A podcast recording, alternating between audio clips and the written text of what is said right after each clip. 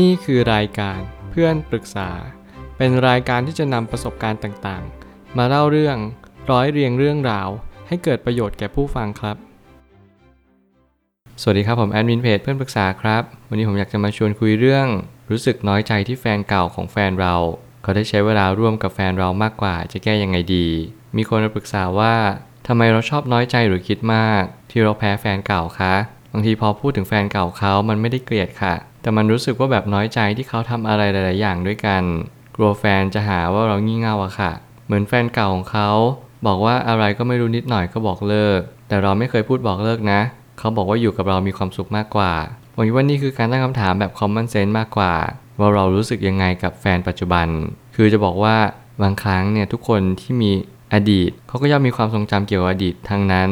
เราไม่สามารถจะไปกะเกณฑ์ได้เลยว่า เขาจะรู้สึกกับใครมากกว่ากัน เพียงแต่ว่าแต่ละคนจะจัดการกับอดีตไม่เหมือนกัน บางคนนำอดีตมาปรับใช้ บางคนจมอยู่กับอดีต บางคนมองอดีตเป็นเรื่องของการที่มันผ่านแล้วก็ผ่านเลย ไม่ได้นำอะไรมาคบคิดทั้งนั้น ผมเชื่อว่าทุกคนมีอดีต แต่ว่าอดีตเนี่ยมันจะส่งผลยังไงต่ออนาคต มันขึ้นอยู่กับคุณ react กับมัน ผมไม่ตั้งคำถามขึ้นมาว่า แต่ละคู่ก็จะพูดคุยแตกต่างกันไป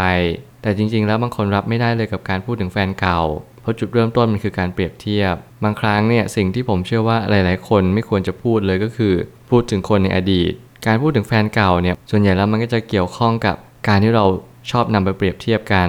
ซึ่งบางครั้งเราก็จะนึกถึงสิ่งที่ดีของเขา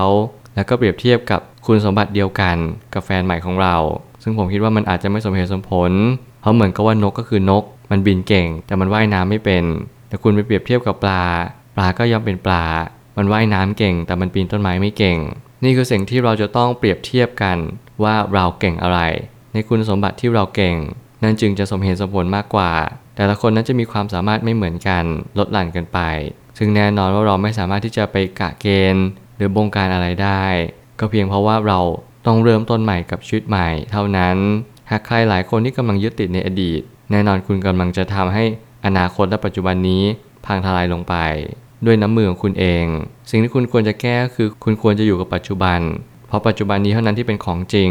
หากคุณไม่สามารถคว้าอะไรไว้ได้เลย ไม่ว่าจะเป็นปัจจุบันขณะเอ่ยหรืออนาคตที่กำลังจะก้าวย่างมาหาคุณเอ่ยคุณอาจจะไม่สามารถที่จะคว้าอะไรไว้ได้อีกเลย เพราะว่าคุณไม่รู้ว่าคุณควรจะทำยังไง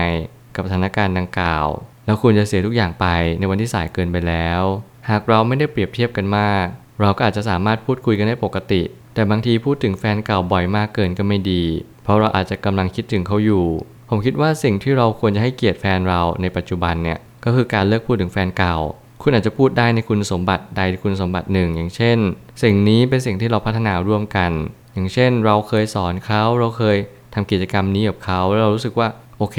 กิจกรรมนี้มันดีกับเรา เราอาจจะไม่จำเป็นต้องพูดทั้งหมด ว่าเออแฟนเก่าเราเป็นคนอย่างนี้อย่างนั้น หรือแฟนเก่าเราทำกิจกรรมนี้กับเราร่วมกัน เพียงแต่เราแค่คิดแล้วรู้สึกว่าเออ ถ้าเราลองทำกับแฟนใหม่ดู โดยที่เราไม่ต้องแชร์คำพูดออกไป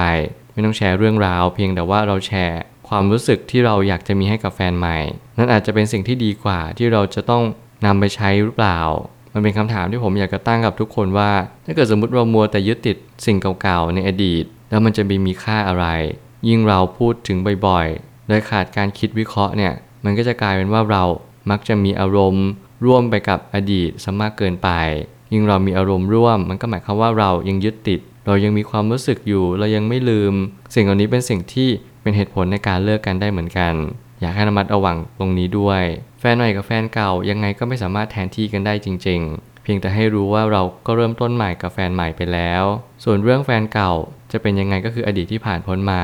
ไม่ว่าเราจะรู้สึกแพ้แฟนเก่า เขาก็ชอบเปรียบเทียบกับเราเหลือเกิน สิ่งเหล่านี้เป็นสิ่งที่เราทุกคนควรจะมีสติ ถ้าเกิดสมมติเรารู้ว่าแผลมันสดมากๆ แฟนเราเนี่ยเขาเพิ่งเลิกกับแฟนเก่าเขามาหมาดๆเลย เราก็ต้องเตรียมใจสักนิดนึงแล้วก็เผื่อใจเพราะบางครั้งฐานไฟเก่าอาจจะยังไม่มอดสนิท หรือสิ่งต่างๆที่เราต้องรับฟัง บางครั้งเราก็ต้องสวมบทบาท เป็นนักจิตวิทยา รับฟังปัญหาของเขาคอยเยียวยาและบำบัดจิตใจของเขา แต่อย่าลืมว่าทุกครั้งที่คุณทำอะไรลงไปเนี่ยไม่ว่าจะเป็นสิ่งที่ดีหรือแย่ คุณจงตั้งกรอบเวลาเอาไว้ให้ชัดเจน เพราะบางครั้งการที่เขาไม่พร้อมที่จะคบกับเราจริง ๆ อาจจะเป็นคำตอบว่าเขาควรจะอยู่คนเดียวก่อน เขาควรจะทบทวนตัวเองเพราะเขาควรจะเริ่มต้นใหม่กับเราหรือเปล่า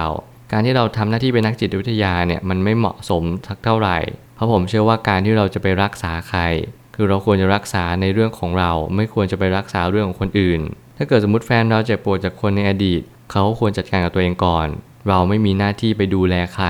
จนถึงขั้นอดีตของเขาเราก็ต้องดูแลตลอด สิ่งอันนี้เป็นสิ่งที่ไม่สมควร และก็ไม่สมเหตุสมผลอย่างยิ่ง เพราะมันเหมือนกับว่ามันก็ไม่ยุติธรรมสำหรับเราสักเท่าไหร่ ที่เราควรจะมีพื้นที่และมีโอกาสได้เริ่มต้นใหม่กับคนที่เขาพร้อมจะเริ่มต้นใหม่จริง ๆ ความรู้สึกน้อยใจที่แฟนเก่าดีกว่า หรือทำอะไรร่วมกับแฟนเรามามากกว่านั้น เป็นเรื่องปกติมากๆ แต่เปลี่ยนวิกฤตให้เป็นโอกาส ในการไปไหนมาไหนกับแฟนเราบ่อยมากขึ้น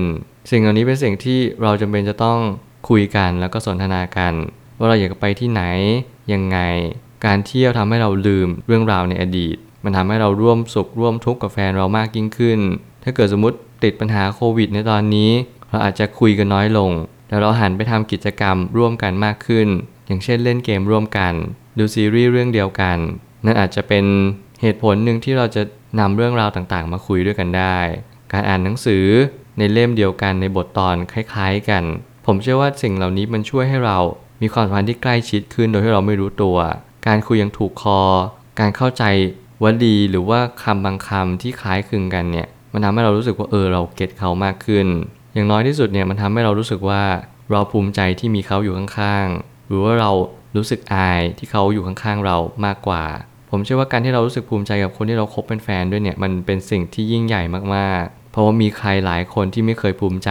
แฟนที่คบอยู่เลย การที่เราภูมิใจแล้วก็การให้เกียรติแฟนเนี่ยเป็นสิ่งที่ทำได้ยาก สุดท้ายนี้ความทรงจำจะวนเวียนและทับซ้อนกัน ถ้าหากเรายังอยู่อาศัยในที่เดิมๆ นั่นจึงหมายความว่าต่อให้เราเดินทางไปไหน เราก็จะรู้สึกถึงวันเก่าๆ ที่เราไปไหนกับแฟนเก่าเสมอ นี่คือสิ่งที่คุณไม่สามารถลบล้างได้ นั่นคือความทรงจำความทรงจำที่คุณแปลเปลี่ยนเป็นความรู้สึก มันจะอยู่ในสดประสาทคุณตลอดเวลา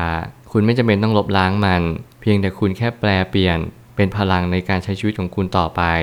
วันนี้เป็นวันที่คุณได้เริ่มต้นใหม่ในชีวิต ไม่ว่าอะไรก็ตามจะเกิดขึ้น จงทำมันให้ดีที่สุด ปัจจุบันนี้แฟนเก่าจะเป็นอดีตของเราไปแล้ว แฟนปัจจุบันจะเป็นคนที่อยู่ณปัจจุบันกับเรา แต่ถ้าวันหนึ่งเราเลิกกับแฟนคนปัจจุบัน เขาก็จะกลับกลายเป็นแฟนเก่าไปโดยปริยาย สิ่งที่คุณต้องทำมากที่สุดก็คือ อยู่กับวันนี้ทำวันนี้ให้ดีที่สุดนี่อาจจะเป็นสิ่งเดียวที่คุณเพียงพอที่จะทำได้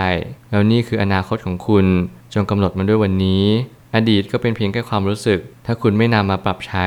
คุณจะจมอยู่กับอดีต จงระมัดระวังอย่างยิ่ง ผมเชื่อว่าทุกปัญหาย่อมมีทางออกเสมอ ขอบคุณครับ รวมถึงคุณสามารถแชร์ประสบการณ์ ผ่านทาง Facebook Twitter และ YouTube และอย่าลืมติด Hashtag เพื่อนปรึกษาหรือ f r ร e n d t a l k ด้วยนะครับ